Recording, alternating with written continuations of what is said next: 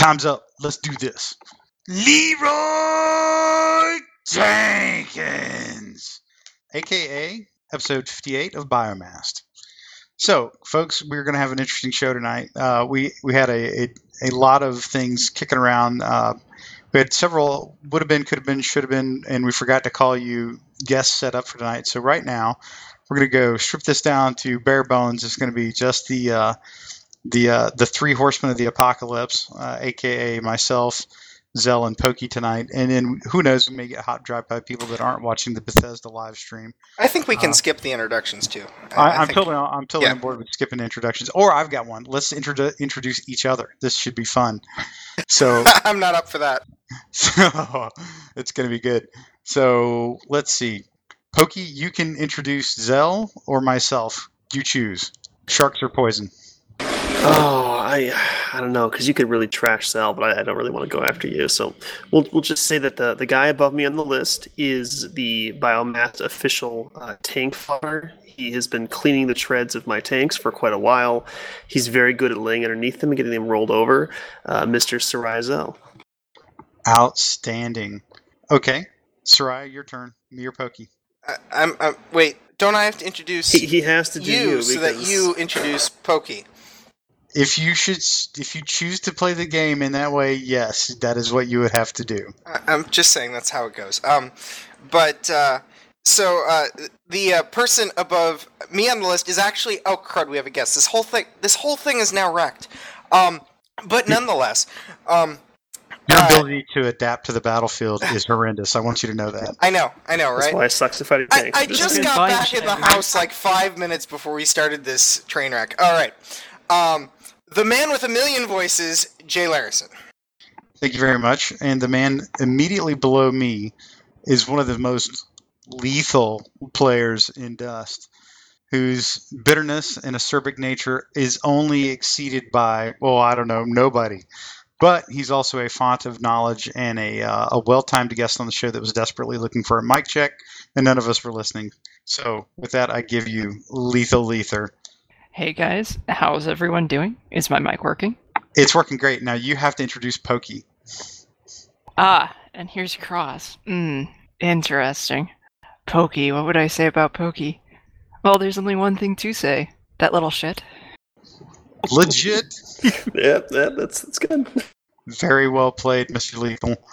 Uh, okay, so on that note, we're since we've already right through our uh, our intros, if you will. By the way, it's a very fun way to do intros. Uh, if Cross ever gains the testicular fortitude to come down here, we'll all take a crack at him and just sort of line up and just have a go at him. Um, so we're going to start off with a little bit of a CPM update, uh, and we're going to talk a little bit about the Oculus Rift. Oh wait, we have a new Did someone guest. say impromptu orgy? Yes. all right. ladies and gentlemen, the uh, the man above me on the list, but usually never on the top, is the one and the only Cross Atu of CPM One fame and Logi Blur, Logi Bro extraordinaire. Anybody else with a, an additive for Cross, please chime in. And that tells you how much you're loved, since we're going to edit out that five seconds of silence. Either that or I'm just exceptionally boring. we, we Well, would have to have I- I don't here know, to I- sing him praise. I was gonna ask if your name's a joke, but then I thought it might be too soon. Oh, We could talk about the email Well, address There, instead. there are a few um, things that could be said about that. Yeah, Yeah, yeah. Do that, Pokey. Uh, well, it is cross to 69, right? That is correct. Yeah, there you go. So you can let your imagination run wild with that one. oh goodness All gracious. about the wild imagination. Well, that's Oh, you go in for the wild imagination. Well, you guys are into some deep shit. Well, I mean, it's dust. Their crystal balling is the best thing they do. So I mean, go for it. I mean, let's let's be realistic. We're a good four and a half minutes into the show. We're already we we've already jumped the shark and skied past him in our Fonzie jackets. So I'm just uh, looking for the laser to put on the shark. We've we, remember remember that time when the show only was a train wreck when when Jason wasn't here. We've moved past that. We've evolved. No, you just have no clear clear understanding of how much coffee I've had today. So this this is all going to be clear by the time we circle down to the end of the show. Trust me. So, so uh, we're going to go ahead and uh, we're going to do a quick uh, CPM update from Zell and Cross if you want to pitch in. I don't think there's a lot to, to go over, but what we do want to do is jump into a little bit of CCP related news. Um, once we get past Zell saying no, he doesn't have anything to say, no matter how many times we coach him to say something, even it doesn't if it doesn't break the NDA. So we'll just we're just going to go ahead and get all our we're not we're not upset with him, we're not frustrated, we're just disappointed thing out of the way. Um, we'll talk a little little bit about what's going on in game with the uh, the comms situation. Which, if you've been playing regularly over the last week, you're probably well aware of the fact that it's very difficult to a start a squad and b actually talk to anybody in uh, the client voice chat. So we can talk briefly about that, and then I think Zell had some really neat news uh, coming out reference the Oculus program. So uh, could be some pretty interesting stuff that we can kick in in there. And then after that, it's it's kind of a grab bag. It's whatever we want to talk about since we have a zero agenda tonight, um, and we can kind of just uh, shoot the breeze for a little bit, talk about whatever you want. So uh, with that, Zell, you mind taking it away, brother? I'm busy at the. Outstanding, and he's useful Hold as on. always. Hey, Cross, do me a favor. Can you do Zell's job again? I'm sorry. I was I was trying to relay our, our server info to someone, and you asked right at that time, and I'm like, I can't type this and also hold down the, the, the talk button at the same time. All right. You have two hands. So I, He doesn't know what that. do you think? Don't what do you think confuse he's the doing lad. with the other one? Come on now. There, there were there, yeah, there were jokes there. There were too many. Um, all right. Um, no, it's it's uh it's it's been pretty quiet. We're waiting to you know get the uh, election stuff moving. Um, I haven't heard anything um too much more specific than uh what you guys already know. Um, but uh, that's that's kind of my big priority. I'm ready to retire, so I'm I'm I'm all gung ho on this election thing. Um, we have not heard yet from uh, regarding the issues with the server, and, and hopefully we'll hear about that shortly. So You know, I kind of. Ah, I'm just speculating, but it makes you think that something went wrong. Has anyone checked out Eve Voice today? Like, in the Eve client? No, I- I nobody think- uses Eve Voice. I know, that's why I'm asking. Like if it was broken, it could be broken it, for years, and nobody would know. Yeah, so maybe that's something to check because I almost suspect that like the service vanished because there was no hotfix, right? There was nothing that that should have changed the fact that the interface itself won't present the option to activate voice. Um, No, no, there there's a patch. there's a there's a theory that I've I've thought was a little odd when it was first posed, but over time I've more and more come to accept that it's possibly and probably true, and uh, that is that there's a there's a button somewhere at CCP, and they have to push it every certain certain period of time, or the game stops working correctly, and sometimes they just don't.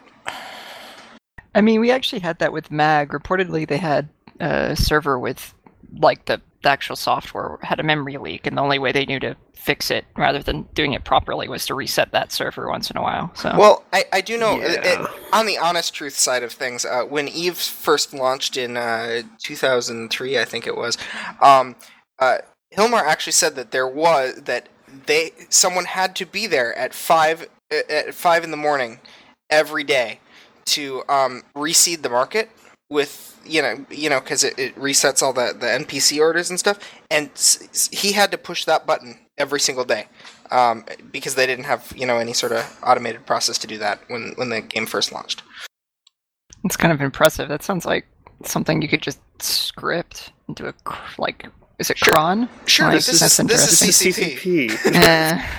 True. I mean, it has to be more satisfying. I hope he, he actually got like a button. And I mean, this was years ago, so it was probably harder to, to hook it into your computer. But knowing CCP, they they would have gone to that effort and you know hooked a physical button into a computer ten years ago. And uh, it's actually this Rube Goldberg machine where they have to pull a string, and then after like 50 different things, it actually finally, you know, a finger comes down and pushes the button for them, and they have to set, reset this every day and test to make sure it works, and then they can pull the string to make the server, you know, reset. that Yeah. sounds about right. I, I think there's. Oh, I'm sorry. Go ahead, Leaf. Uh, oh, oh, I was just going to say, like, it was probably at FanFest. They probably said it was a feature. I know that um, Kane was. He mentioned earlier before uh, we got on the show that they're trying to run a couple of PCs using Skype chat or like Skype voice. I can. The one thing I can tell you is like any, trying to do third person com, third party comms on a console is just horrendous. It, there's there's there's no good way to. It to relies on- Yeah, you have to have basically a laptop you can set up there, and it's still going to kind of suck. Um, Cue And the he- tinfoil about this being a way to force it onto PC. and Skype, man, I mean, ugh, Skype is not great for large numbers of voice participants. It works okay for a few, but after that, it just kind of spirals downhill. Yeah, that, I would agree with that. I mean, uh, obviously, a lot of people use TeamSpeak or Mumble. You know, like we're doing that. That was my first introduction to third-party comms was TeamSpeak, and you could. Yeah, I mean, there's a lot you can do with it, but th- the flip side is there are a fair amount of uh, audio cues that are built into the game if people actually listen to the audio in the game. Um, that you can actually that are they're pretty handy. I mean, I like having the audio up in the game, like the background and like the the weapons fire and all that kind of stuff. Uh, and, and it's always good where you can hear somebody charging as they charging their rail rifle as they're waiting for you around the corner. That's usually a dead giveaway. So it's, Um, it's you know, that's that's one of the things that CCP never did badly. Is the audio design for the game is it's, a- it's actually quite good. Very- very all solid. I, I mean, they're they've always been good at design, and I, I would argue they've always been good at the artwork. Um, it's just the game actually working that seems to be a mite of a challenge for them on occasion. Speaking of the squad issue, I guess the PSA about that, um, I don't know who figured this out, but the way to form a squad right now while it's broken um, is to queue up for a faction warfare match. I'm going to tell you to be a bad dust citizen right now. Uh, queue up for a fac war match. You'll get put in a war barge. Wait until the last 10 seconds of the war barge timer. Start a squad. Once you get into the game, leave the match. And uh, it took it took me like 30 seconds after getting into my merc quarters or more, but it finally did pop up with a squad. So the very least, you guys can know that. I've seen some people around a day uh, trying to quote unquote sell squads, which I thought was uh, classic. I Well, I was going to say disgusting, but I, I should rather say classic. And There were there were folks actually making money off that, um, at least yesterday. The um, so r- before we go too far too far into this, um, I'd like to like to get a quick intro with uh, Moselia Delt. He just joined the channel. Uh, Moss, can you hear us? Uh, can you hear me? Yeah, absolutely, man. Is my audio levels okay? I didn't get to test. Yeah, no, no, we're, you're we're coming fine. great. Awesome. Uh, hey guys, I'm Marcelo Delt. I ran for CPM one. I will be running for CPM two as well. Uh, I don't know really what more to uh, introduce myself as. I've been on the Biomass podcast a few times. Yeah, Welcome and back. it- absolutely, man. Great to have you back. Um, so we're just kind of kicking a few things around tonight. It's pretty pretty laid back show. Um, the let's see. Let me skip back. Yeah, we did have some people selling squads yesterday. Um, and interestingly enough, what I was like very ragey over the week. I was uh, I was off work. I took a week off work um, just to kind of do some vacation stuff this week. So I had a little bit more time, more time than usual to hop on Dust. And what I noticed was a high preponderance of like two versus 12 matches or three versus 12, you know, that kind of stuff. And I had several of those. And I even tweeted about it. I was like, what the hell is going on here? So I think Yeah, I that don't- probably explains it. I don't believe you get ragey. Uh, I get, I get kind of ragey for about 10 seconds and I'm totally fine because I sort of just have this like chi moment where I begin to visualize like squeezing your neck and your eyeballs popping out, kind of like Schwarzenegger, you know, in that fucking ill fated, you know, movie about dream sequences in Mars and shit. It works out great. It's a much Yeah. better book. I, that's what I heard. It's a, it's a Philip K. Dick book, right? Yep. Yeah, most most things in Hollywood that are sci-fi related generally come from Philip K. Dick. True story. Uh, okay. So let's see. Anything else on the the com situation or the lack of com? And by the way, like, is this did, did this happen? Did they put a patch out and then this happened, or is this like like no precipitating incident whatsoever? Nothing that I'm aware of. That boy, that's crazy. As I said, no one pushed the button. I would say it surprises me, but you know, Well, That would compromise your bitter status. touche. Well, I, honestly, I mean, usually I equate these things to like when they when when I log in and I see you know the client syncing or whatever, you know, even if it's for a second. There's always in the back of my mind, I'm like, what little Easter egg did they put in there that's going to make the game explode this time? Uh, so I just assumed that that's what this was, but I, I guess not. I've always said that CCP are, are really quite innovative, i i in the sense of the game breaking in some kind of mysterious and truly novel way is unsurprising. but contained within that, it is novel. It's always something different. Um, this is pretty distinctive, you know. Yeah, I would I would definitely agree with that. The Even thing- some of the repeated bugs are the same event caused from a totally different source. Like the FAC Warfare screen hang is a repeated thing, but from a new source this time. Oh man, that's gotta suck. Um, there was there's one other somewhat significant bug that was making the wa- making its way around. Have you guys checked out the issue with the faction warfare boosters? I no, have first not I've heard of it. Um, apparently, there's there's been several reports that uh, they're they're giving you like a hundred percent bonus right now. I don't know if that's a thing, or but I've heard at least three people tell me that in live comms. At least 1.5 of those three I, I trust kind of. That's confidence inspiring Yep. there. Yeah, Um, heavy vote of confidence. So, so I'm probably gonna take you know 20 lashes later to uh, compensate for my lack of knowledge here. I've never in my life actually activated a faction booster. How much is it supposed to be? It's fifty percent, right? Yeah. Is it 50? Yeah, it works just like the uh, SP boosters. Okay. I mean, I've never Yeah. used a faction I don't either, either, so, so you know. bad. Yeah. I've got a, I've actually got quite a few of them stacked up, and I just I've never put one on because I don't a play FAC War enough, or well I don't have enough to like put it on for like a, a solid day and uh, just sit there and play FAC War. But uh, I had uh, two like yeah at least two two fairly con- fairly good good sources last night tell me that, and then it was at least a lot of people made positive yeah yeah yeah we've heard about that sounds in squad. So it, it's maybe something interesting to check out, but it sounds like they're acting almost like Omega boosters, uh, more or less, which I, I don't think was a planned change. I think that it literally might be a boo boo. Not that I'm not that I'm beefing about it. If you're taking advantage of it, have at it. Just realize that CCP is a big fan of not saying whoopsies and letting you keep what you got, you know, from their mistake. They're a big fan of taking it back from you. I'll reference you to the numerous times that I've signed into Dust and seen suddenly I had negative SP being accrued. the inconsistency of the negative SP thing is again one of the true fascinations. I, I've heard of people having that. Never experienced it myself. I kind of wonder what the difference is. Right? That's It- that's my Generally, question. it's because you got extra SP for something, and then you and then you suddenly spent the crud out of it down to nothing, so that when they fix it, you go way into the negatives. Which any like literally CCP is the only game producer that I have ever ever experienced with that does that. I- Everybody else, they usually say, "Oops, my bad. You got some free SP." But I don't agree it that they should.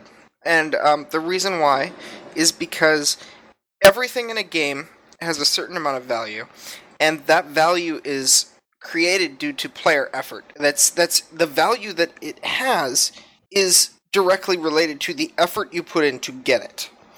Um, there's why the the re- there's a reason that they don't give you infinite SP, infinite ISK, whatever, is because limitations and and you know limitations are what makes gameplay actually gameplay.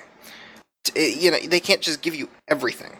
And so if someone gets due to an exploit of the game or a bug that they then decide to significantly take advantage of while it's there, if they don't rescind that, then you've devalued everyone else's actual effort. Mm, okay, but if it's not an exploit and it's literally just their like CCP's boo boo, and you're not aware of it, like, can you, like, have you, uh, do you actually track your ISK like a bank or your No. SP like a bank account? No. No, you don't. Like, so, so how is that your fault? Like, when you you spent what the what the the machine told you, that's not. But then, so they take it away, and you're in quote unquote negative SP. Here's another way to think about it you just got an advance on your skill purchase because you shouldn't have been able to buy that yet. But it lets you, and it didn't actually take the skill away, it just said, oh, you're going to have to catch up to where you were before you can buy something again. Is it clear that this is consistent? Like, it, Yeah. It's not consistent. It's That- it- it's going to be based on what you know s- CCP feels is appropriate for the situation at, at any specific situation. I mean, uh, Jay's earlier question about being a banker with SP is is pertinent here. I haven't tracked my SP as closely as all that over the years, but I've never noticed a fluctuation. I've never been negative, and I've never noticed a severe fluctuation in my available um, pool, it, except from the obvious skill respec. Um, Well, that's the the issue with it is you would you would in fact have to track it like I like I used to track ISK transactions in Eve. Like I, I was a very a, very good um, you know how do I say this like uh, a, a quality amateur day trader in Eve, and and you would in, in as far as SP goes because it's a continual accrual.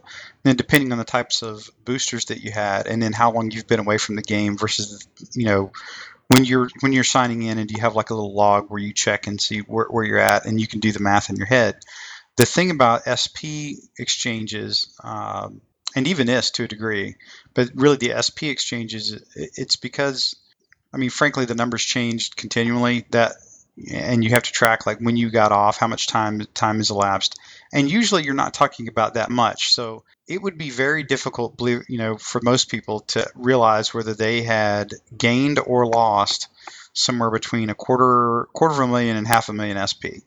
Uh, if they've been playing for any length of time, you know, it would be very it would be unusual unless they were really really being meticulous about tracking it, so they got to that proto suit and they were looking for their 2.4 million SP to do whatever.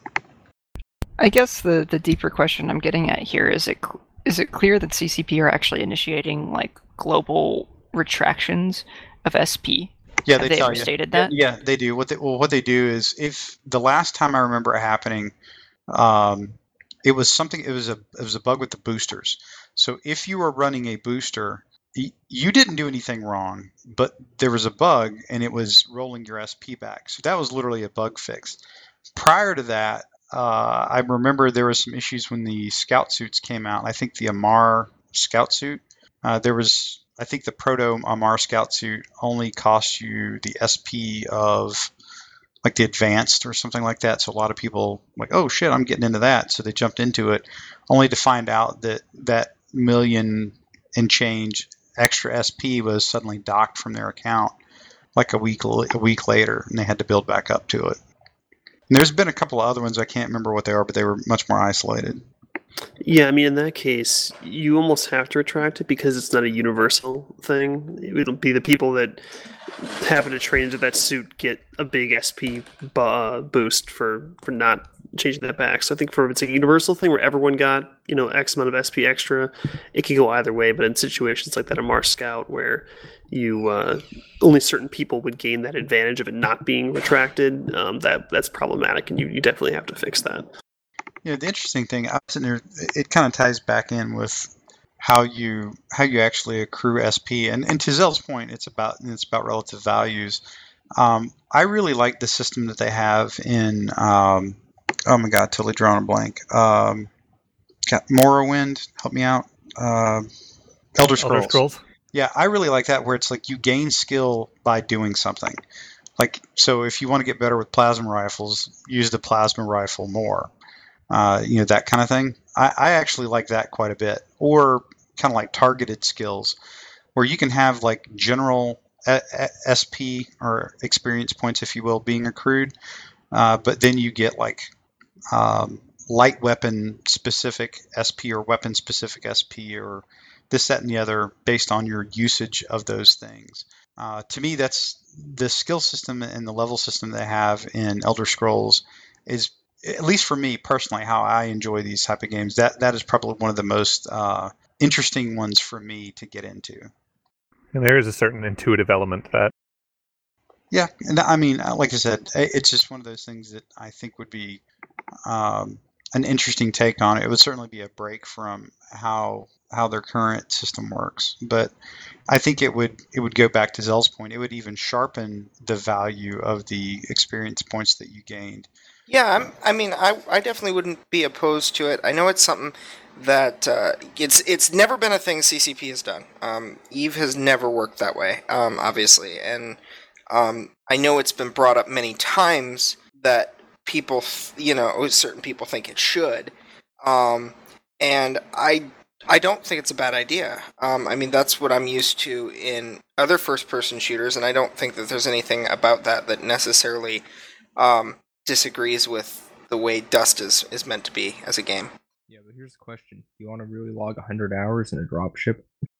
No, I mean, that, that- and that's fair too. I think a lot of it, a lot of it comes down to what what is the the acceleration curve that you put on it. Like um, using the Elder Scrolls example, I'm not aware of any other game that does it quite like them. So if there if there are, and you guys have good good examples, hop in with it. But like if you want to use like a sword or whatever, um, you level up fairly quickly. You know, the, it it's it is a um, is an accelerated curve. So you go through the first, you, you get very very workable with it um, pretty quickly, uh, but then it's you know it takes a while to acc- accrue those additional higher levels of skill or unlocks uh, for that sort of class for that sort of skill set or skill tree part anyway. So I think it's just a matter of how how much you accrue. Does that make sense?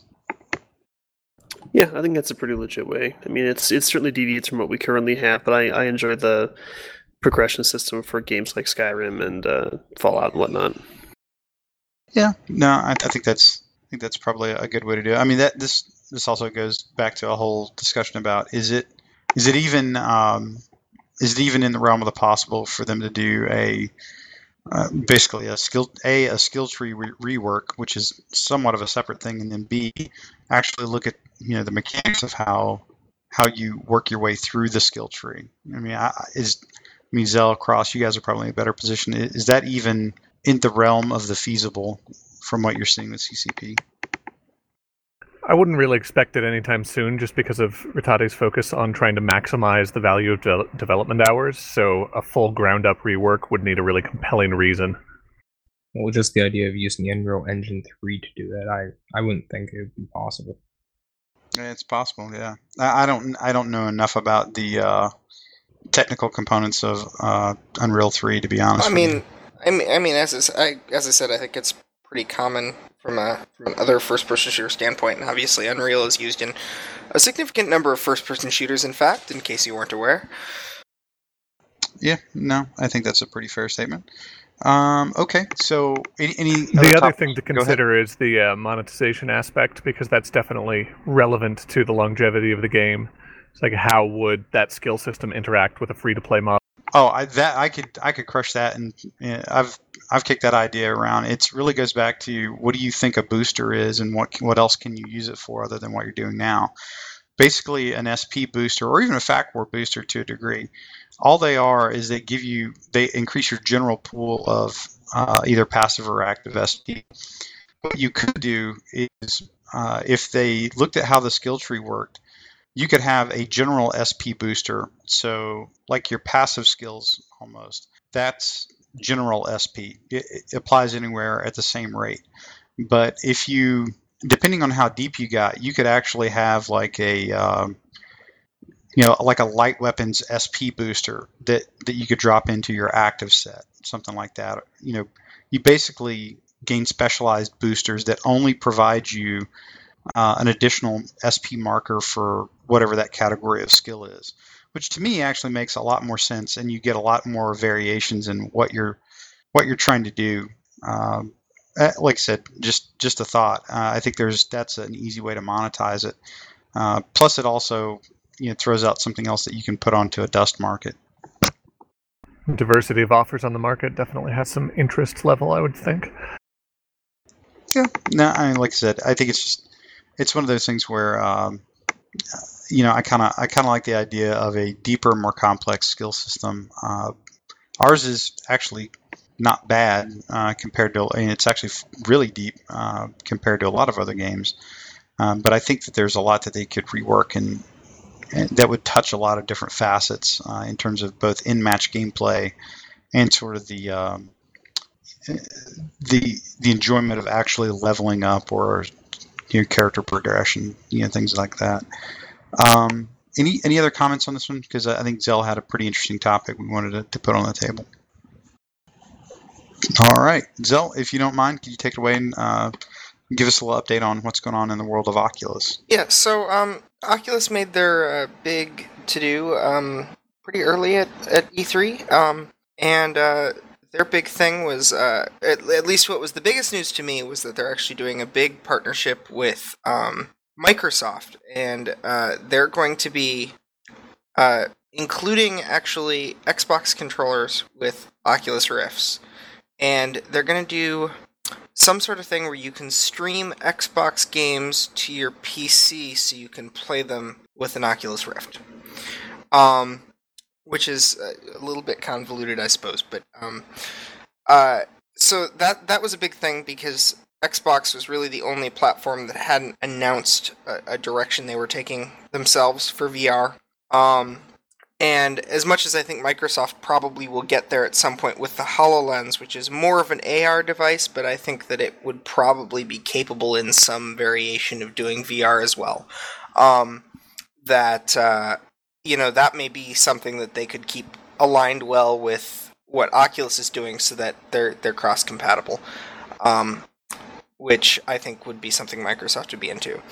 Uh, the other thing that they showed off was, I guess, um, kind of an Oculus hand controller thing, um, which I thought looked like a smartwatch held sideways. Um, uh, Jay said he thought it looked like a phaser, and uh, I, th- I think it's it's really got kind of like a warp ring thing going for it. It's it's clearly got some uh, nifty tracking sensors and a big ring around it. Um, and uh, I see some pictures of people. Um, I didn't watch the stream for the record, so this is all like I'm, i looked at a couple pictures and read some headlines, and uh, I'm spewing like five minutes of rattling on in the podcast about what I what I came up with. Um, and it looks like they, that you can you know use one in each hand to track your hands, which is I'm sure it's cool, and I'm sure it's a little easier to set up, but it doesn't uh, it, it, won't hold a candle to uh, the disc battle game Cross and I played. Cross still owes me a rematch on that. Yes, I will beat you at Tron and become the overlord of the internet. You will not beat me. I will kick your rear. Hmm. This this could be Is this interesting. the topic that you wanted on the table? Well, Yes, he desperately wants a rematch, and that's the topic he wants. Oh, this is. My- I'm, I'm listening to, to nerds throw lightning bolts at each other. Jesus. No, they weren't lightning bolts. They're little digital discs. It's Tron. Uh, I'm, to- I'm totally on board with that. I, I still I still the think- fireballs and lightning were the other exhibit. Yeah, I did. That's actually the one. The one. No, I did try that one. Yeah, I tried that one. I didn't try the whatever the the ship explorer thing that I guess had like a dead body hidden in yeah, there. well, you I didn't you try can that one. spin ships in VR now. Yeah, I, I- yeah, I didn't. I didn't try that one. Um, but the the disc battle one, I I will never forgive myself for not trying it until the last day of the thing, because had I tried it earlier, I would have cycled through that line for like you know every time I could for the entire convention. I would have gotten so much less done as a CPM, but it would have been worth it. Is dressing up and going into a forest throwing seed packets at each other not a thing anymore? I That involves outside. yeah, I'm I'm not sure. Uh, I, just outdoors. I just outdoors. I'm I'm clearly like if if I ever go to Fans Fest and you guys are there, I'm we're clearly gonna have to find a gym and I'm gonna take you there so you can see what testosterone looks like. Oh, will you be climb and finding your boyfriend, Jay? Yeah, Cross is actually. Um, Cross, Cross was what? What did you get? You were trying to do, and you got like they blew you off. What? Oh, um, go snorkeling in the volcanic vents. Yeah, see, see, Cross is like this this fancy outdoorsman person. So Which reminds me, someone in Iceland still owes me money for that. you never got that back. No, no, I've been trying to deal with Iceland Air, and basically they've been ignoring me outright. No, Yeah. it's sort of culturally apropos then. Oh, damn. And we just went there. It's okay. All you have to do is wait for two years, and maybe they'll have a plane crash randomly in the middle of a, an ocean when they really thought it was going to make it all the way around the world, and like then they'll realize that maybe they need to support their customers better. Just trying to extend the metaphor. Good deal. Oh man. So yeah, this I, I wouldn't say that this derailed because we never really had a rail to get on with this one. It was just uh, right before we hopped on. But back to the Oc- uh, the Oculus Yeah, stuff. Joe was like, "Oh, I got this Oculus Rift stuff I want to talk about." I was like, "Yeah, fired up, man. We don't have anything else. Go for it." Um, By Oculus, he means I need a rematch. Yeah, yeah, I kind of sidebarred because I, I really want a rematch with Cross, but um, no, the Oculus stuff that they announced this week sounded really cool too. I'm just I just had, had an image flash in my head that I can I probably am gonna have to like put my left eye out with a mechanical pencil. Uh, this, this image of Zell in a black, nylon spandex outfit with like light LED light tubes wrapped around his body. I, I could probably Photoshop something if you really want to see it. I think it's important that you do that. I, I, I'll get right on that. I'd That, that for could be that could be your new uh, tracksuit skin. Oh shit! Yes. We actually you should probably talk about that. There, Toddy's post on Twitter. That is pretty legit. That um, so uh, po- Pokey did me a bro solid, and because he knows uh, I am, and as we all are, really Deadpool fans at heart. Um, he basically he made a skin called the uh, the Dead Sin skin. Uh, you know, basically for Jason's Deadpool skin. Um, and he did a an absolute bang up job on it. Uh, it was a really high grade image, and he, he posted it. Rattati grabbed it and he, he commented a couple times he liked it. Got a lot of a lot of push on Twitter. And then I think it was two or three days ago. Um, he posted back to to Pokey and I on Twitter a Minmatar uh, Minmatar medium frame in that in that color scheme because Pokey originally did it on a medium, a Caldari medium. It looked absolutely bitchin' on that uh, on Mim- Minmatar uh, frame, and I'm I'm more than willing to spend much of Zelzorum to get to get me a full set of those. So Rattati, if you're listening, and we know you are, I'm I'm just saying, I would spend somewhere on the order of near Denny Fleetfoot levels of money to get those dropsuit skins, bro. Just saying. Yeah, Yeah. as I said last time I was on the program, I don't even do the Caldari thing, and fair enough. I think that no one is is as much of a Deadpool fan as Jay, but not quite as much of a Deadpool fan as Jay. And I would buy the full set of those skins. Kind of just have to.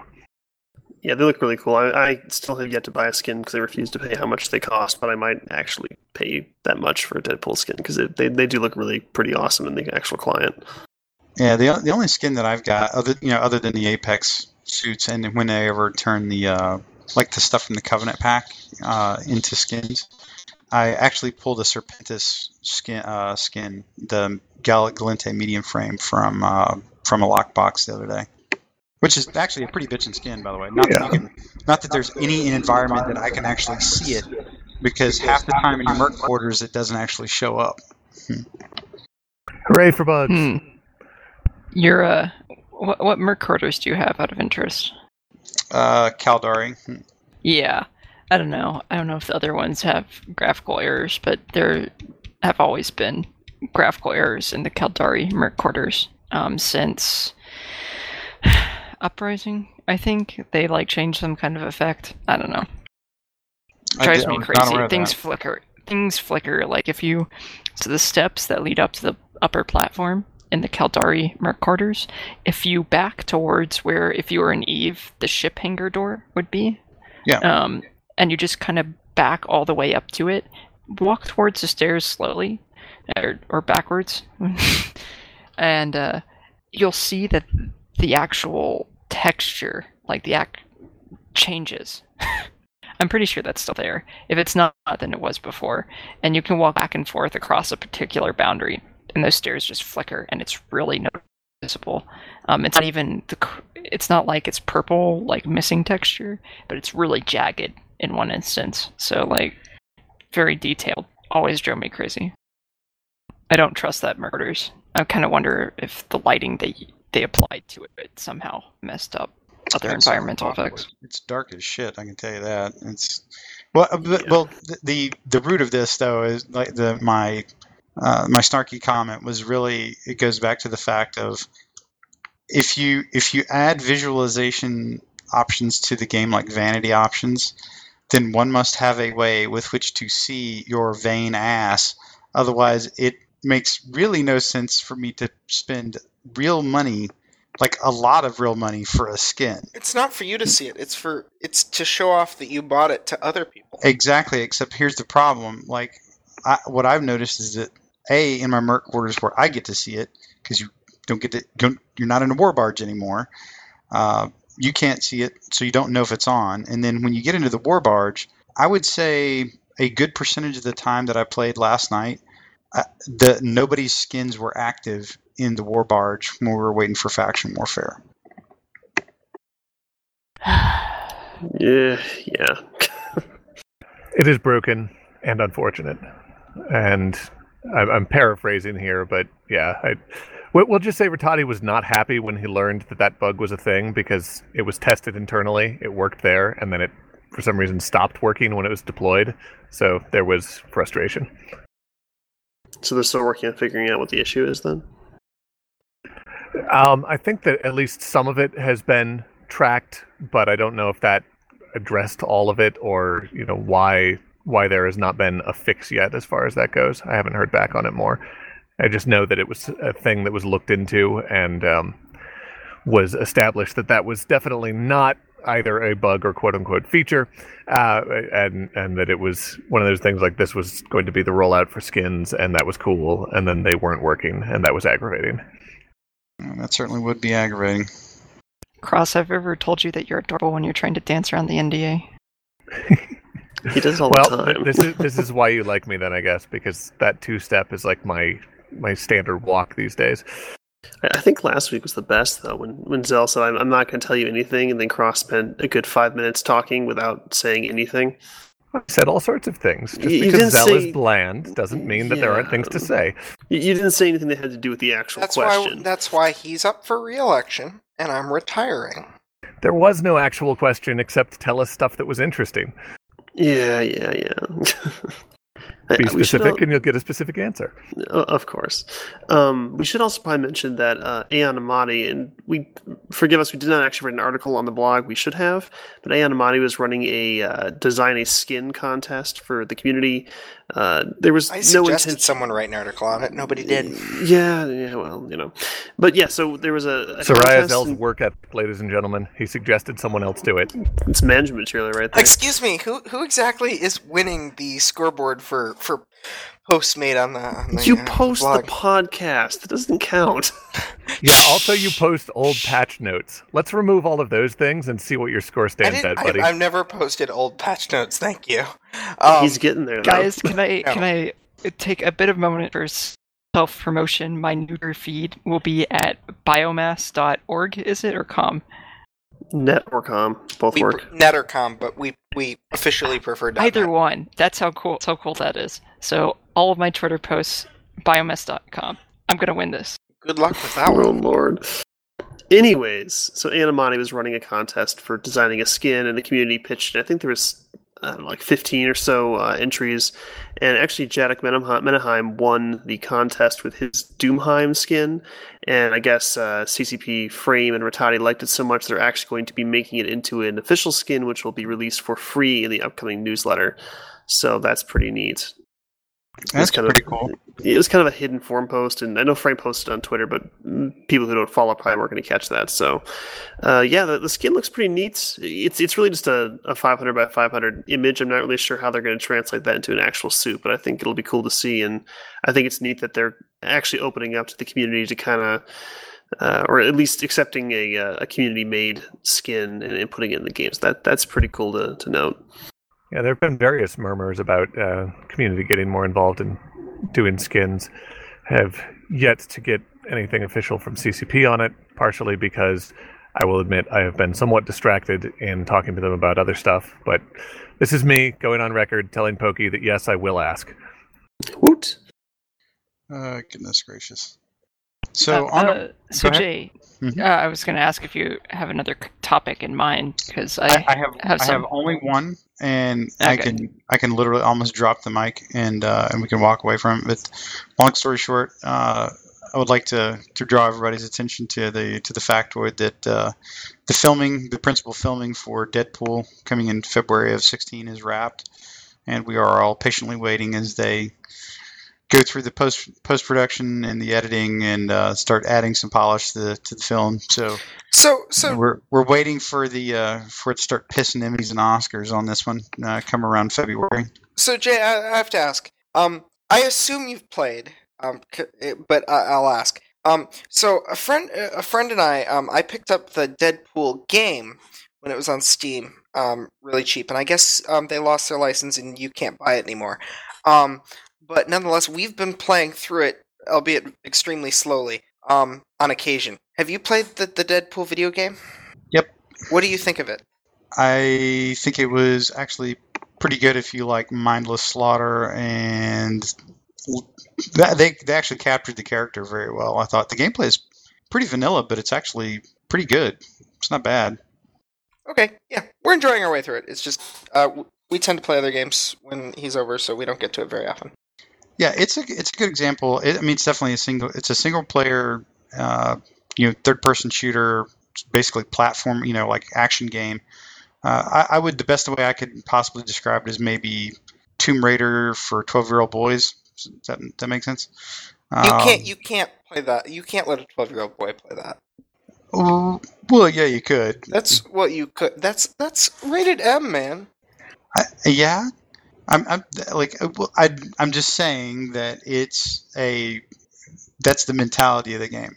And if you know a little bit about Marvel comics and a little bit about Deadpool, you get an incredible amount of and there's a, an absolute incredible amount of inside humor that's uh, that's packed into that game that makes makes it quite enjoyable. Total sidebar, but I think that would be really amusing if the standard ratings board went around and rated neighborhoods throughout America. I'd have a lot of fun with that. I, I would I would literally quit quit my day job and do that for a living. If I could just walk up and judge people, oh my god, and get paid for real? You you can't judge individual people. You have to judge the no, whole no, neighborhood. No, no, but you have to judge the individual people, and then you take a cumulative score, and then so you, then you can go with qualitative I- and quantitative I- metrics on how bad they suck. I don't know. I don't think you're You've supposed just to do that. officially This is- used a more thorough method, even describing it vaguely like that, than the movie ratings board does. This is true. Do you, like the ESRB, they have like a secret council of moms that that come up with their ratings. I kid you not. It's it's it's it's literally it's it, you you should think it's some some sort of um.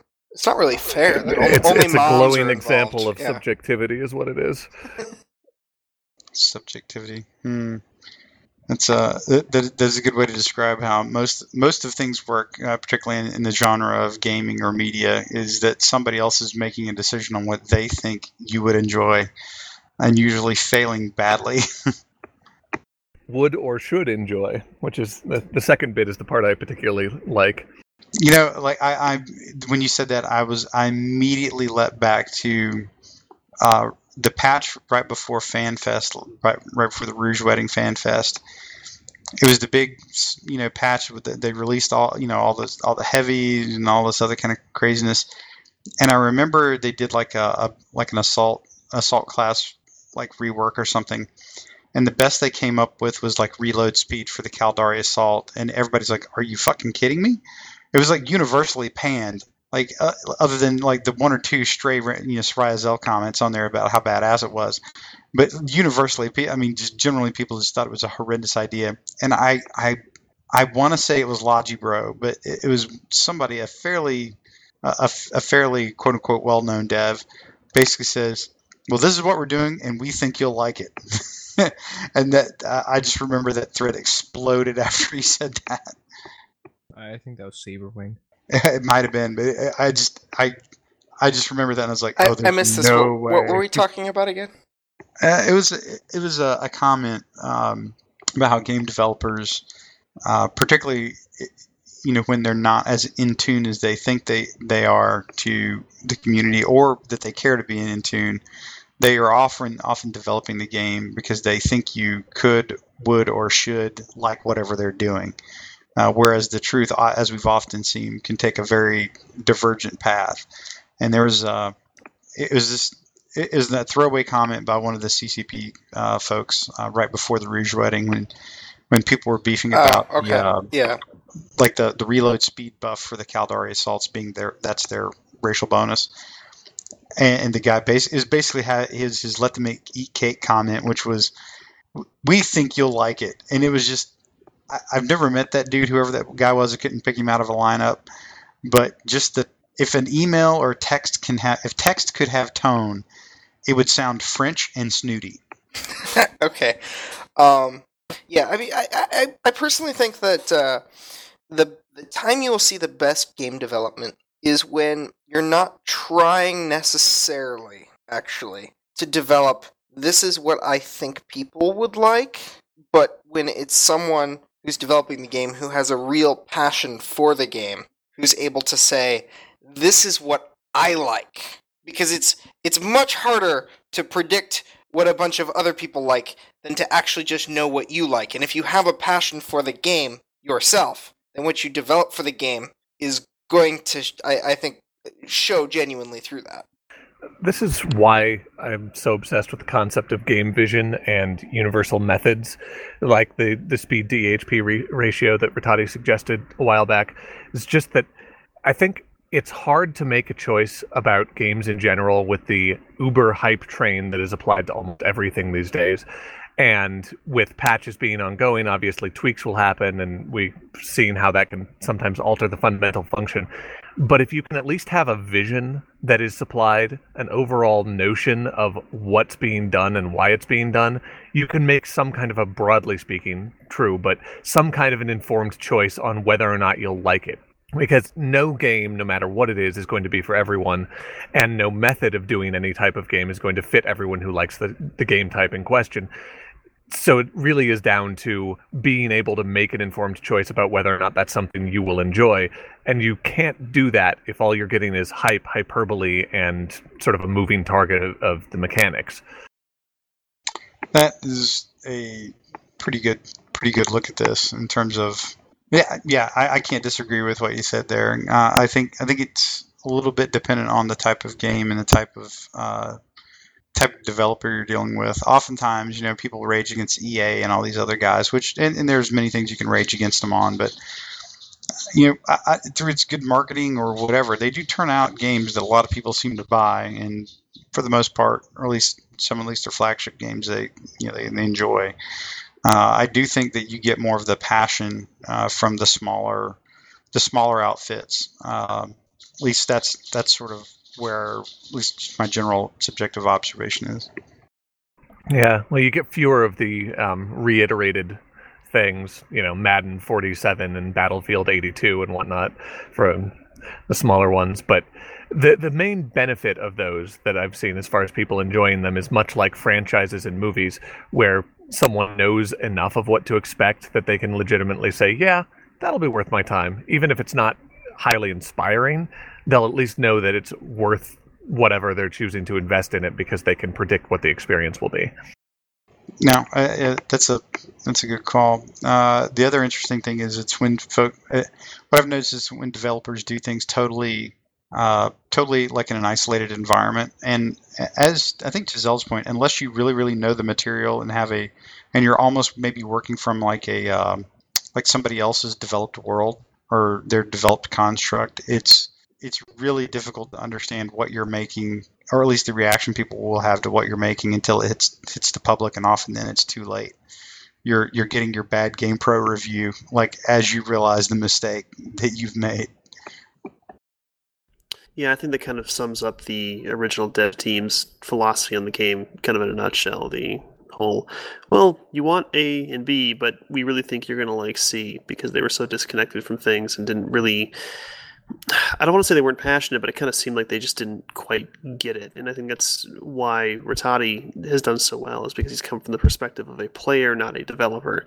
And I think in that regard, he definitely gets it more than the, the last dev team did, which is apparent in how successful the game has been since then. Yeah, well, I think the other the other issue that you ran into with that is that um, there was at one point in time not only did you think you were getting A, B, and C, but the rest of the Greek alphabet along with like some Sumeric and, and Upper Tenosian, uh, you know, script as well. And oh, by the way, they told somebody. I guarantee you that uh, was his name, CCP Jean. I guarantee at one point he probably told Hilmar, "Yeah, absolutely, this could take like five months. We can knock this shit out. Like too easy. We'll take a couple couple days off next week too." And then when it came time to, to stand and deliver, they determined like, "I don't have anything. There's no way we can do this." So then they get into this let's just crank out as many bad things as possible to say that we hit the design marker and then pack that shit onto this download that's going through PlayStation. Uh, it, it's when you're doing software. One thing I ha- I will I will say this: the changes that CCP has made on their Eve side, when you look at what CCP Seagull has done, if you ever want to like it, it's not even about video games. It's literally about just organizational management and the ability to apply efficient internally generated resources, i.e., time, effort, and internal monetary resources to a given business product or effort or whatever. It has been an interesting sort of um, uh, an interesting time to observe CCP like Iceland over the last year ish. Uh, they have changed dramatically in how they've been doing business, and watching how CCP Seagull has reworked their entire output delivery and input cycle from the community that's fascinating. Uh, and you see a little bit of that in what Rattati does, by the way. He, he has a, a very different set of circumstances, uh, but he, it is it is not that dissimilar in terms of what are the most efficient ways that I can go about this. Um, and then he organizes time and resources against that, which is clearly what they did not do in the uh, in the original you know design team of uh, of Dust. Well, they were unfocused, right? I usually, I mean, we had some designers and developers that uh, didn't seem to be on the correct page, certainly. But I think even bigger, the problem was that uh, Xian didn't really have a scope for how long these things were going to take, or I almost think that everybody there, including, you know, people you wouldn't suspect, thought that putting something in the game and then iterating on it meant putting something that wasn't mechanically finished in the game and then iterating on it, which is not really acceptable. which is really fascinating with Uprising, I guess. It's probably a fair point. And ultimately, that's kind of the point that I was looking at with Vision is just that they games, as with any form of art, is a subjective thing as far as whether or not you enjoy it and what you enjoy. So the thing that you need most if you're looking to have an enjoyable experience is not what is correct or what is the way to do this. It's how can we be effective at doing whatever it is has been decided to be done? And then how can we communicate openly about what we have decided is going to be done so that other people can choose to participate if it suits them? Wait cross are you are you saying that you're supposed to enjoy video games I know it's a revolutionary idea, but I'm trying it out. Have to do something to keep it uh, fresh for CPM2 candidacy. You and I are going to have fisticuffs. How dare you enjoy a video game?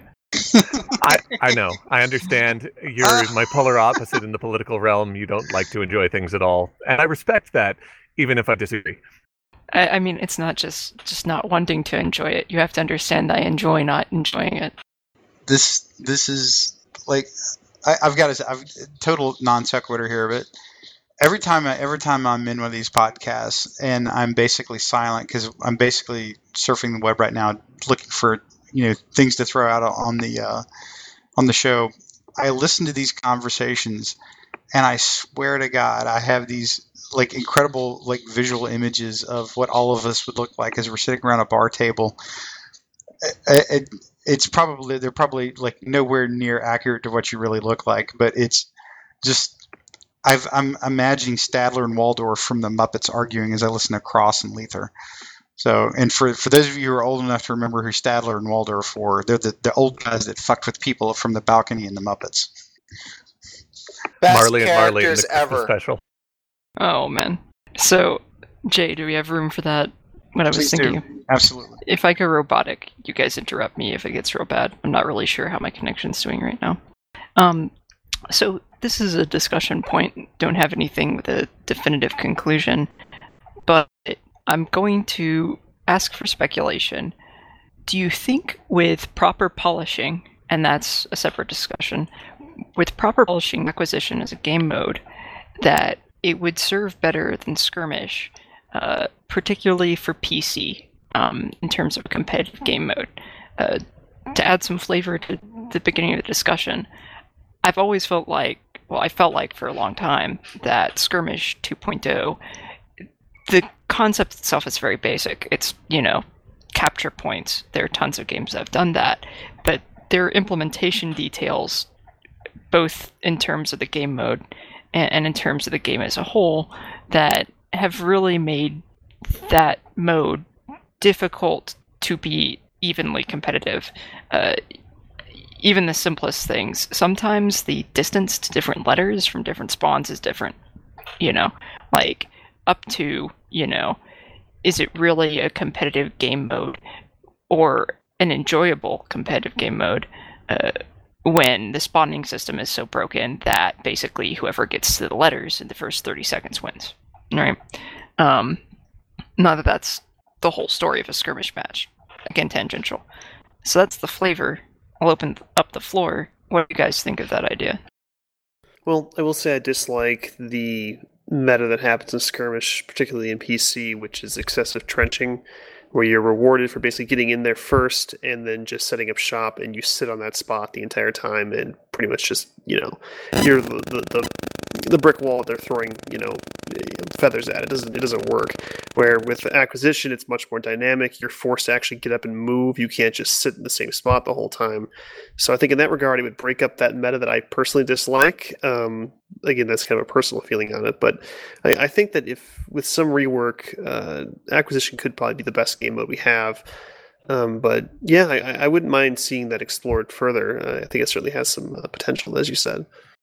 I think if there were a way would... to establish acquisition as a multi-point mode, that would be something. Yep. Also, a lot of the issues with skirmish right now, and you know, since polish is pseudo on the table for the discussion, um, it comes down to map design and relative size. Because Manus Peak, for example, is not comparable to Line Harvest as far as how it plays, which you know is not comparable to say the bridge map, and and all of that. Even though they're you know like diversified as far as content by only a couple of objective points, the play is very different just because the shape of the map.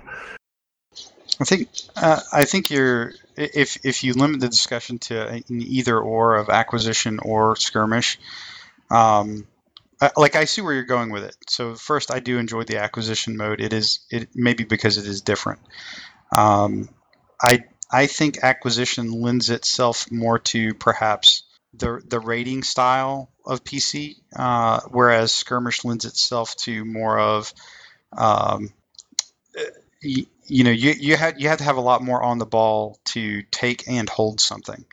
Uh, it, it, if you know what I mean, it, it, would require a lot more, I think, organi- organization uh, in PC, whereas acquisition could very quickly because you see it now. If you have like a competitive acquisition match, it's very much a big Zerg rush uh, from point to. And so th- that will definitely change how the quote unquote PC meta looks like if you do that. I, I like the idea of having maybe both game modes in there, depending on the district or the type. Um, it, that's just me. Uh, or you know, like if, if there's like a rating style of PC, I, think acquisition would work really well for that, and not just because the name is acquisition and you're trying to acquire the other guy's shit. Uh, but I, I do think that you could probably have a hybrid approach where there's, say, two or three key points in um, in a map that that are static, that are always on. Then you've got, let's say, two other ones that spawn like acquisition. I don't know how, how difficult that would be to implement, but you have sort of like, hey, here's the core. Here's like the you know like the district control control center. You know, it's where the in the power generation area where these you know two key key uh, panels are that you've got to hold, defend, you know, take. But then you've got these other ones that are in different locations around the map that spawn uh, that would give you both styles of play within a match. Uh, that would be probably my preferred way to do it. Is maybe tie the game mode to the, to the type of match, or kind of a little bit of a hybrid approach. Well, well, here's my idea for it. We, we take something like how Acquisition has the spawning and despawning point, but we line them up in uh, a, a skirmish 1.0 sort of way. So you, you go into the first one, you have to hack that. Instead of a timer, it just switches right over to the next one that the guys have to hack, and so on and so on, making defense points along the way. And we could use the uh, teleporter functions that they were trying out to move the guys from uh, the uh, defender's red line up to the front of the battlefield. It's an interesting thought. Uh, and so to Jay's point, I would kind of uh, say as an aside, you know, maybe is there an amount of polish that can go into acquisition at its core that you think uh, would be able to the mode? I think it's a bit volatile right now, um, a little bit too volatile. So it it could definitely use some amount of change to to really make it competitive.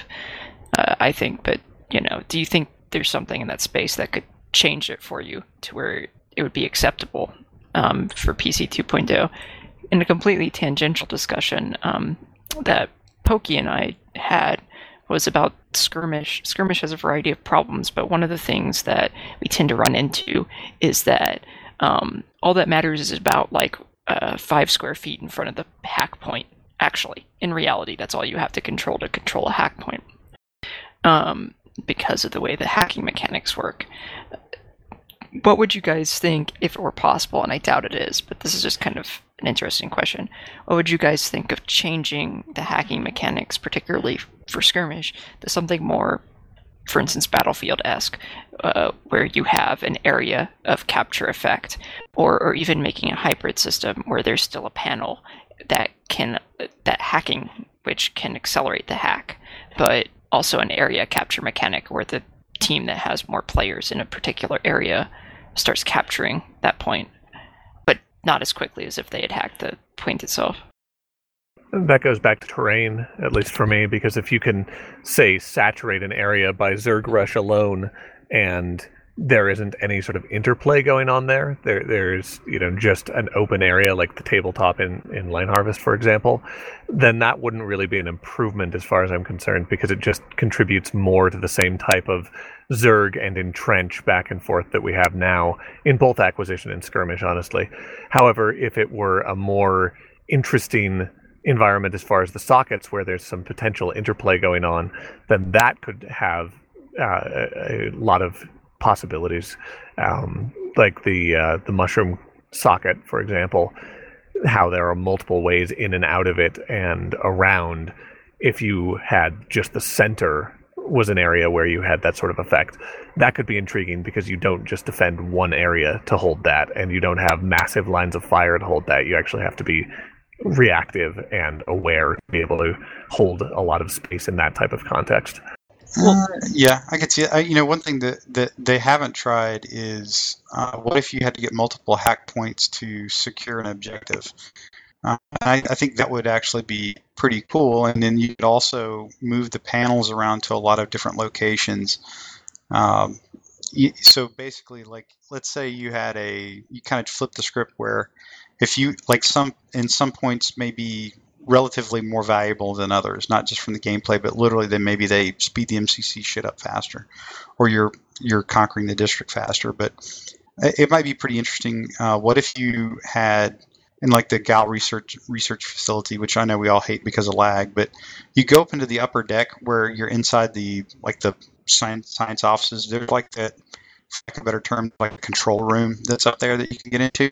Great field of vision, and you can put a hack point in there but you need to secure that. Then you need to secure like one or two other ones in the same building to get like point A. I think that might might be pretty interesting, uh, you know, doing it that way as well. Well, that kind of goes back to something oh, we did in. Uh, uh, sorry, uh, one mechanic that Mag had. Uh, I'll use the sabotage game mode as an example. Is that you basically had uh, an attacker and defender, and there was two points that the attackers had to capture. But the key was they had to capture and hold them simultaneously. Um, so you could just hold one and then go get the other one. You actually had to uh, defend and, and hold that first point while you captured the second point. And then if you were able to successfully do that, the consoles would go on a timer, uh, blow up, and then you would move on to point C, which is kind of a single point uh, domination style thing where you're all plowing into one, typically a tightly CQC uh, sort of area, and you know duking it out for the, the final control point. And I think that as you said, Jay, where you had to control multiple points at the same time to actually capture something would actually mix things up a lot better. And it does let you play with the terrain and it does encourage more uh, planning and not just rush the point and, and win uh, via saturation. You actually have to say, okay, we need these number of people to take this part of the point, and these number of people to take this part of the point. We need heavies on the left, we need scouts on the right, that sort of thing. And I think that would probably mix it up and, and add a lot more depth to the game mode. And you could totally do it with existing maps. You wouldn't even have to go back to a, a skirmish, you know, 1.0 style map. You could just have multiple points that have conditions to actually capture them. And I, it worked well in Mag, and I think that we could probably adapt some of those themes and, and make them work for Dust as well. Here's a here's another thought that I kind of was just thinking about, thinking about what other games have done. Uh, what if, uh, and this could be done in addition to what what you were just mentioning, Jay and Pokey, but uh, what if they modified the hacking mechanic and just instead of making it a panel, they made a slightly larger area and did it kind of like made hacking somewhat like planting a bomb in Counter Strike. I mean, call it an Entosis link or whatever, because you know Eve right now. But what the the basic idea being, you get someone with a special piece of equipment into the zone, or maybe not a special piece of equipment, and they have to make themselves vulnerable for a certain period of time within that zone in order to actually uh, affect the hack. Basically, I, I... basically expanding the potential hacking area. It's not very different than what we have now. The well, issue. Why, what? It, well, I guess my question is what? What? I, am acknowledging what you're saying. I, I don't dis- I'm not disagreeing, but why is expanding the area important? What is the root? I was I was just about to. Uh, I'm totally sorry. sorry. It's just a, no, no. It's it's funny. It's great. So here's the thing. Classically, in the it goes back to what I said before about like only having to control like four square feet of ground area uh, in effect in order to protect an entire objective and Dust. We've had a lot of cases where uh, the map design allows people to camp somewhere either in the red line or on top of a building or you know a nook or a cranny or whatever with a forge gun or a rail gun or a sniper rifle or you know the mass driver the list goes on right this is kind of the strategy is to find somewhere that you can camp and all you have to do is control that one area and you can have disproportionate control of the entire field. If you're not if your defender is not reachable, say on an elevation, um, and you can also have a lot of impact with uh, particularly heavies, very defensive uh, classes that otherwise are effective, but are made even more effective by the time that you actually have to end. Um, I think that the map problems in particular are exacerbated by that mechanic. So that's why I'm trying to think of ways to change the um, way the capture mechanic works. Because well, let me. That happens I, a lot. Like, well, let me ask, let me ask you a question. What, what what you sound like you're describing is not something. It, it, it seems like you're coming up with a secondary solution to to, to, maybe what is not the real problem. The way you framed the the issue, which I don't disagree with, by the way, uh, is it's more about the physical location and the like the tactical architecture, literally like the architecture uh, and the terrain around the capture points, and in some cases how that can supply a defenders generally should have advantages generally, um, but not overwhelmingly so, or you put a, put a position out there that can be keyholed by a rail tank in the red line and nobody will ever touch it, something like that. Um, okay, I, acknowledge that that all that that all can can occasionally happen depending on where it is. So to me, I think it's more about just moving the capture point around. Uh, now, the other part of that is I, I, think that there is something that we don't want to lose sight of is, I, you know, I think it's okay if you have like one out of one or two out of five points on the map that you can control in ways like that, um, which then makes for some dynamic gameplay. Like you've got, you know, there's one or two like scout and or sniper team guys that are working to, to control or disrupt activity on a single point that's an economy of force that you're taking away from your very finite number of 16 people to mess with the other four or five points on the map um, now i'm not a big fan of like you know, keyhole shots from a red line. I don't i, I, I think that should probably be um, be eliminated. But if you're if you're able to effectively disrupt or control a very narrow um, field division, very narrow target area, like as a sniper or like a forge sniper, I'm actually pretty okay with that. Because here's the reality. If I know that you can shoot into that keyhole, there's only generally a very few number of places that you can be, and I can eventually make you go away, or I have to figure out how to deal with you in some way. Yeah, So- but like I I get where you're coming from with the tactical dynamicism, and that was where I was originally kind of at with it. But over time, as I played more and more PC matches, you ran into situations like, for instance, with the forge gun thing. Uh, the forge gun thing still can be kind of bad, but it's it's much mitigated from the past because you might know where the person is, but actually accessing the area the area that they're actually at is inaccessible in some way. Sometimes it's not just the red line, right? Sometimes it's elevation. Sometimes it's a, you know, you, talk about a sniper position. Dealing with that is variable. Sometimes you can, uh, sometimes you can't on certain maps. Um, I'm not saying that it's impossible, but my issue is that I think it's really hard to place the objectives consistently and correctly such that people won't find an abusable position at least in with the current map designs and the current mechanics I, I don't think having abusable positions is actually problematic so long as I guess two major things happen. One, the types of assets that are needed to make them abusable differ so that you have to have some diversity. And two, I think that in many cases, the number or, or the, the value of the objectives themselves due to the number that there are is it puts them at, at far too discrete a weighting. And we see this with compounds as well, where if you can essentially defend multiple objectives from one area, that becomes problematic because then you just lock down that singular area and that's the entire match. Whereas the more competitive maps are ones that have the objectives spread further, have more resources and more particular resources required to maintain a hold on them, and you know some motion and diversity allowed to um, really have map dominance, which is kind of the problem that acquisition has in its current form, is that while you do need mobility and it's less entrenched than Dom, reducing it to one objective is putting far too much value on that singular objective and really flattens the gameplay pretty heavily.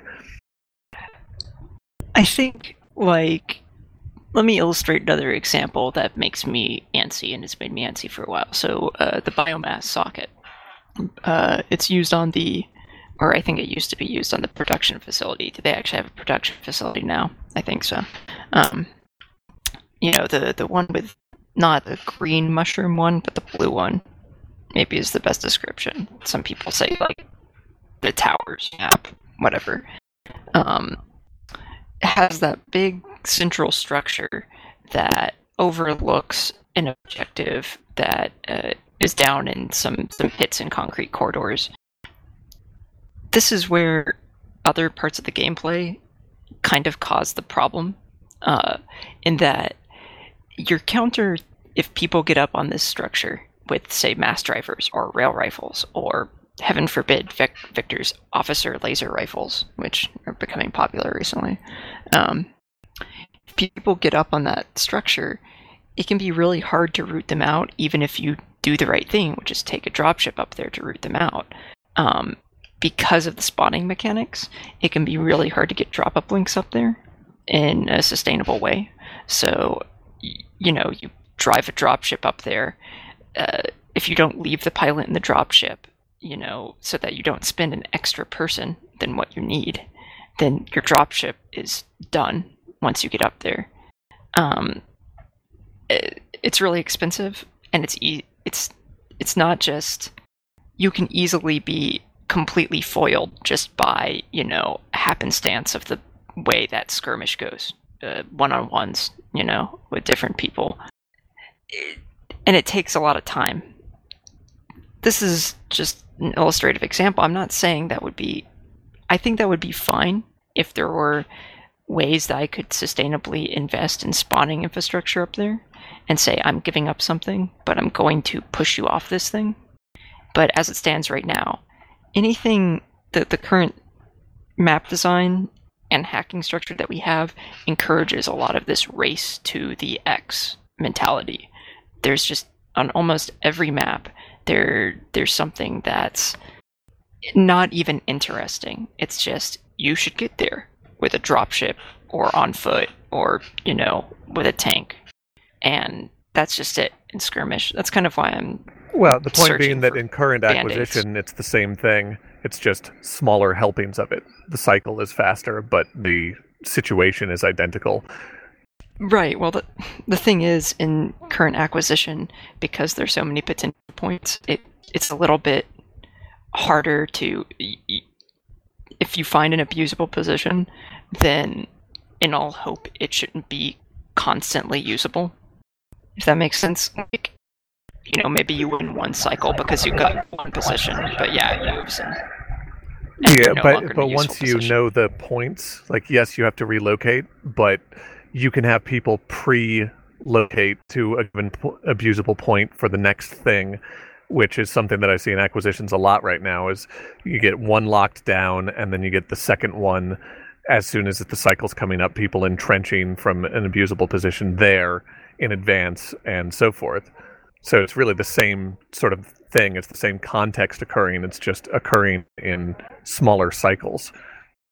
That's true. I, I think that's a, a pretty good description. I, I think it works out better like that because if people are genuinely generally aware of what the different abusable things is are, there are there's a dynamic between putting your forces.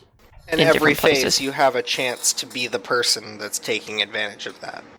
True. It's just less of a chance than it would seem because once you have abusable point A locked down, you need fewer forces to hold it than you do to take it. So then you can devote more forces to taking the next one unless the opponents completely cede the current point. I mean, the other thing Which is is that, a good decision, I think. If if you're if someone's you know really really ground in and you know, well, we can just get in the right position to to lock the next one. That's a that's a completely valid decision. I, it is, and tactically it's very sound, but it doesn't make for very interesting gameplay to essentially say, well, you didn't get there and grab this in the first 30 seconds, set up to grab the next one rather than actually play or fight in the meantime. And then the third one's going to be where the real game is because the first one's whoever gets there, the second one's whoever doesn't get there, and the third one's where the game's decided. That's a lot of dead time, and it ultimately doesn't shift the basic dynamic that was being discussed from skirmish.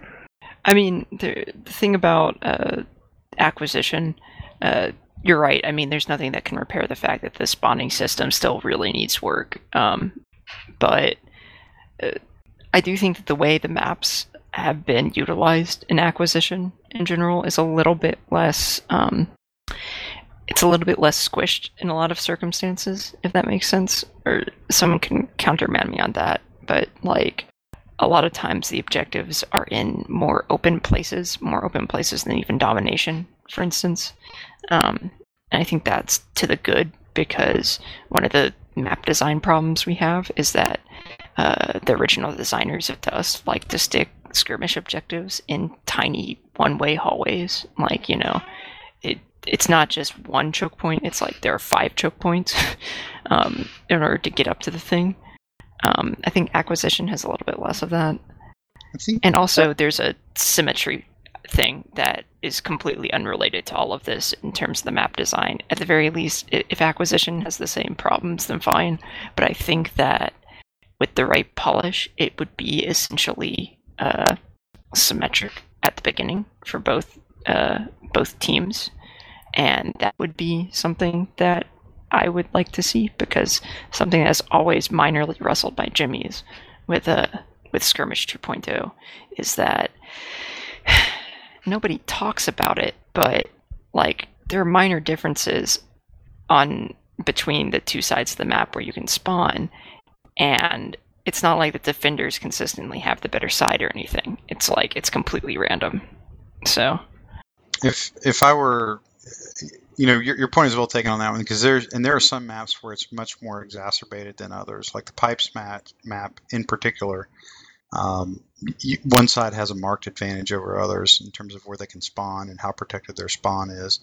Um, my my general thoughts on that is that if you are the defender, even if it's arbitrary in a pub match, and it's a skirm, then eh, all the turrets should be fucking blue when you get there like you're you're not racing you're you're not having a you know in the military parlance a meeting engagement you're already there defending So uh, that that would be that would be part of where you know part of where I'd like it to go in terms of you know broadly. Uh, I, I I guess my question is what what is the number of objectives you should have in a PC type match? Like how many objectives should there be? Five, I think. Uh, I mean, the the real answer is that there should be secondary objectives, but Correct. No, so let me put it this way. What I'm going going for is, I think, yes, I do think that some objectives should be worth more than others, and, we don't do that. Like there should be different types of objectives, uh, and they, I think, should be worth relative value. That's part one. Part two, you should have enough objectives that you can cater the map, or you can develop your own strategy to best suit the style of play you have if you have a lot of people that run super flighty, you know, kin catted up like Min scouts and Min assaults, and it's like running guns Zerg all the way, then you need to concentrate more on certain type of objectives that play to that play style. Uh, and whereas if, if you're more into kind of the ground and pound, uh, heavier kind of breach, breach assault, defend kind of style, maybe there's other objectives that work for you. But I think my point there is you should have enough objectives that are meaningful in the map that it takes more than one single style of play to dominate the map. Yeah, I, I, I can see where you're coming from there. Um, I mean, so because I, because I have friends come over and I only have one PS3, I've been playing a lot of Heroes of the Storm, and one of the distinct things that you can tell is how it's done is if you have certain classes that are very good at, at pushing down structures and whatnot, you, you'll for, you'll generally try and distract people on one side so that so your your specialists can knock down structures. Or if you have a really strong team fight composition, you'll force team fights whenever possible so that you can get everyone down. Whereas otherwise, you'll avoid them if you don't. Um, and it's it, what build you have heavily determines how you approach the game. I mean, one of the things I've always sort of bemoaned, uh, and, and this is this is getting kind of you know tangential in the sense that we don't have the resources to do this, but really, one of the other things that I think is a problem with skirmish, Dust in general, really, but skirmish is that we don't have any uh, different uh, tactical utility secondary objectives that are really useful. Um, right now, we have the turrets, the CRUs, and the supply depots, and I say right now as if we haven't had them for three years. Um, and throughout those three years, except in Skirmish 1.0, which was completely different, um, they've been essentially useless on a tactical level. Like, it's not that you never use them, it's, I don't think I've ever said in my life, like, as an FC, man, we really, guys, take four people and capture that supply depot. We I- really, like, Well, maybe not supply depots, but CRUs tend to be pretty significant, especially um, on the rings map. Having the CRU that's um, within the, the the main facility there can be quite critical. It depends. If you can do without it, if you have enough people with uplinks, usually it's a smarter move just to not have it unless you control that entire area. I, Because I don't know it's if a, I I don't know if I agree with that from from my experience playing on that map in PC, which is admittedly it's been a while since I've played that map on PC, but it, I I've that's it's such a, a powerful thing because you can't just clear it out like an uplink. well, typically where the uplinks go is up on those catwalks, though. And if you can get control of those as opposed to that CRU, usually you have enough control over the central area that. And I mean, usually that's not where you want to jump down from, but you want to have. Ju- Let's I mean, technicalities. jumping- Point is, jumping down half is the time. dangerous, and I I don't know. I will agree to disagree. I, sure. I I guess it's just in my ex, in my experience. I'll say kind of in general. I've found it. So even if CRUs are sometimes useful, they're typically not useful in the way that I wouldn't rather destroy them because they're so easy to flip and sometimes inconsistent. I would, by the way, you, you struck on something. I, I think the CRU is a good tool that is horrendously utilized in the game. Um, it, I I actually think CRUs generally, if you think about the concept of it, it should be something that you're using to establish a beachhead or to reinforce an area that you're defending. I would I would offer that CRUs should be incredibly difficult to hack, which to, to me would make them more valuable. Like if the hack speed on a CRU was similar to that when you're trying to, to reflip a point, you know, where it's almost like double or more than double the, the hack time. I think that would be probably a more realistic and slash legit, if we can say that in a sci-fi game. Um, it would much more increase their value in terms of um, why you would want them. Does that make sense? That'd be interesting, and it it also lend a little bit more uh, utility to code breakers just tangentially, which uh, is an interesting thought. Well, I guess go ahead. I'm sorry. I said, I guess one thing that's sort of floated around my mind is to uh, make it a long flipping cycle. Like it's not a long hack in the sense of you standing there and pressing buttons, but it starts flashing like a letter instead of flipping instantly. Hold on just a second. I, I think that would be good. Uh, the other thing I would I, would say, uh, you know, Lether mentioned uh, earlier the Entosis link that they use in Eve now, which is uh, it's basically a, a modular piece of equipment that you fit on your ship that allows you to hack quote unquote infrastructure instead of doing an old school four gazillion hit points worth of damage to it, which can take you forever and it's incredibly boring. I, I would I would say that if you want to increase some uh, you know the complexity level of the game is that you you really extend you make the hack times much longer or if you don't have hacking up to a certain level like the like panel might be worth you know whatever level of hack it is you know like it's a level 3 encryption that means you probably you're going to have almost no chance or it's going to take you forever to hack it without a uh, a hacking mod uh, if your skill level in hacking isn't up to at least three or something like that. I think that there's ways that they could So they could ner- use that. nerf nerf new player playability even further. Yeah.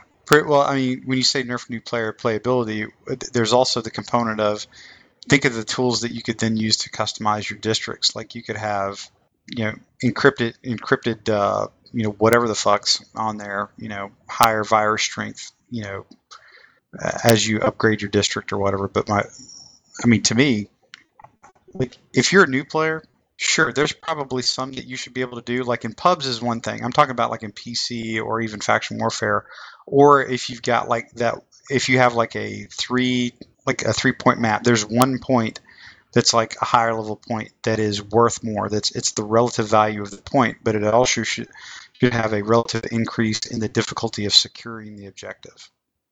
Well, one thing that I always found interesting about hacking in, in Dust that differed from other games is that you start hacking, and if you walk away from that hack when you're half done, it resets back to zero.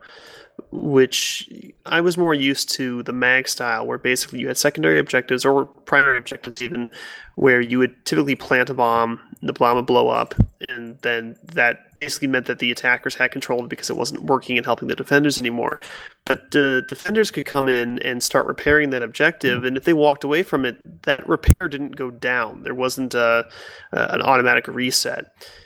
And what that allowed you to do is that even if it was going to take a long time to repair it, you could still kind of whittle away at it bit by bit, even if you didn't have really strong control of the area, and eventually you know, get that that piece of infrastructure back up.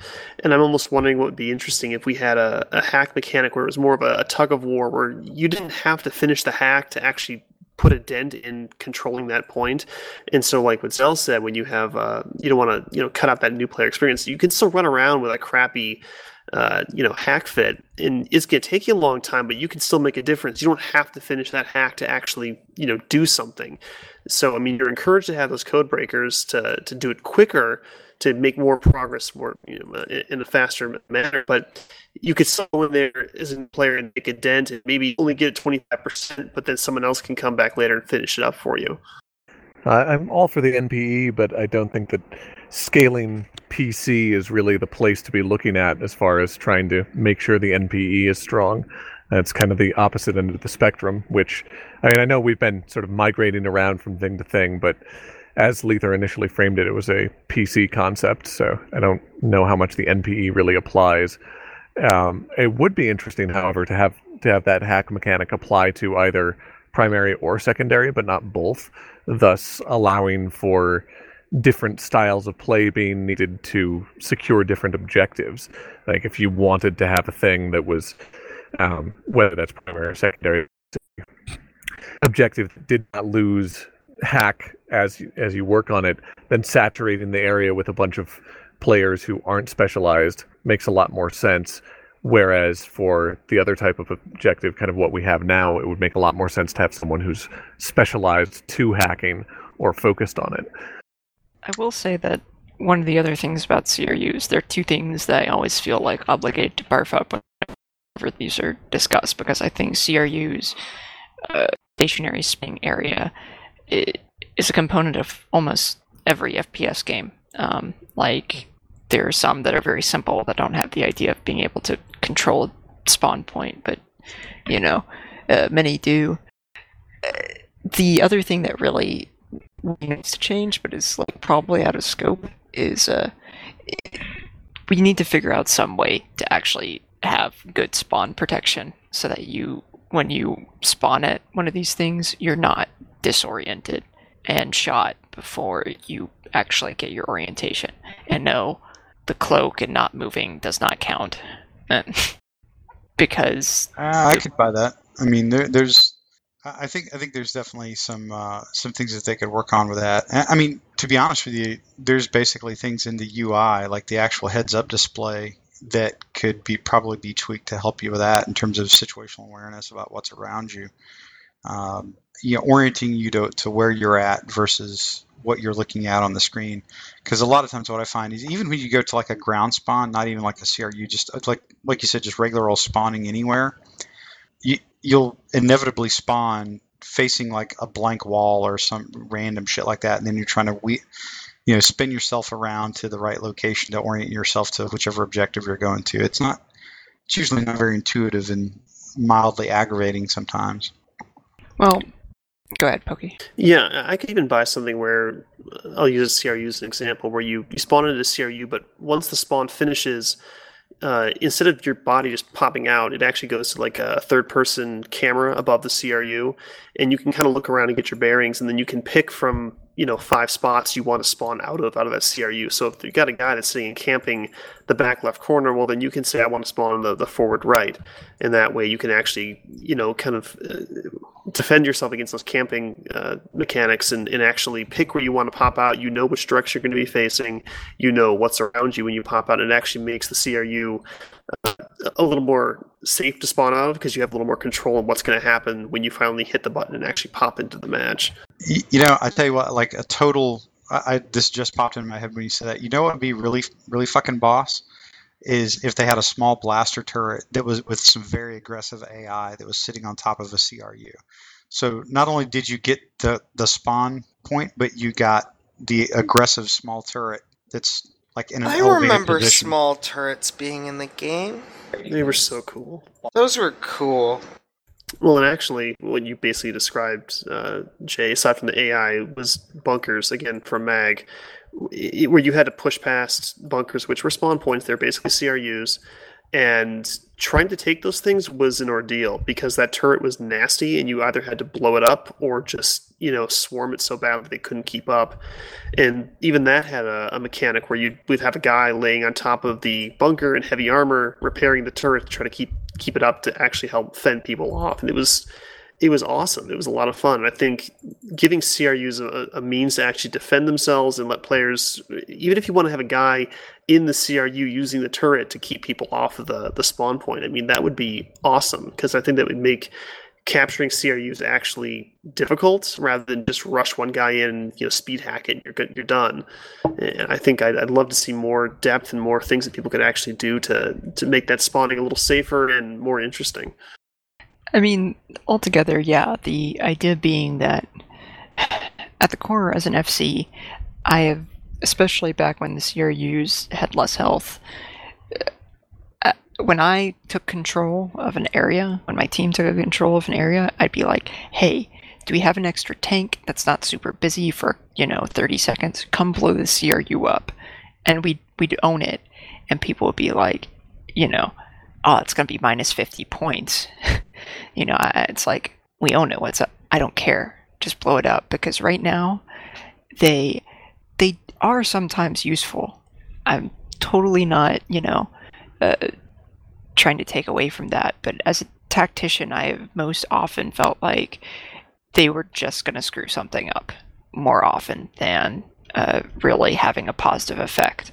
So e- even as an attacker, it's like, how many times have you run up, taken a CRU uh, that's outside of one of the objectives, and then actually proceed to push one of the objectives if the objective was well defended in the first place?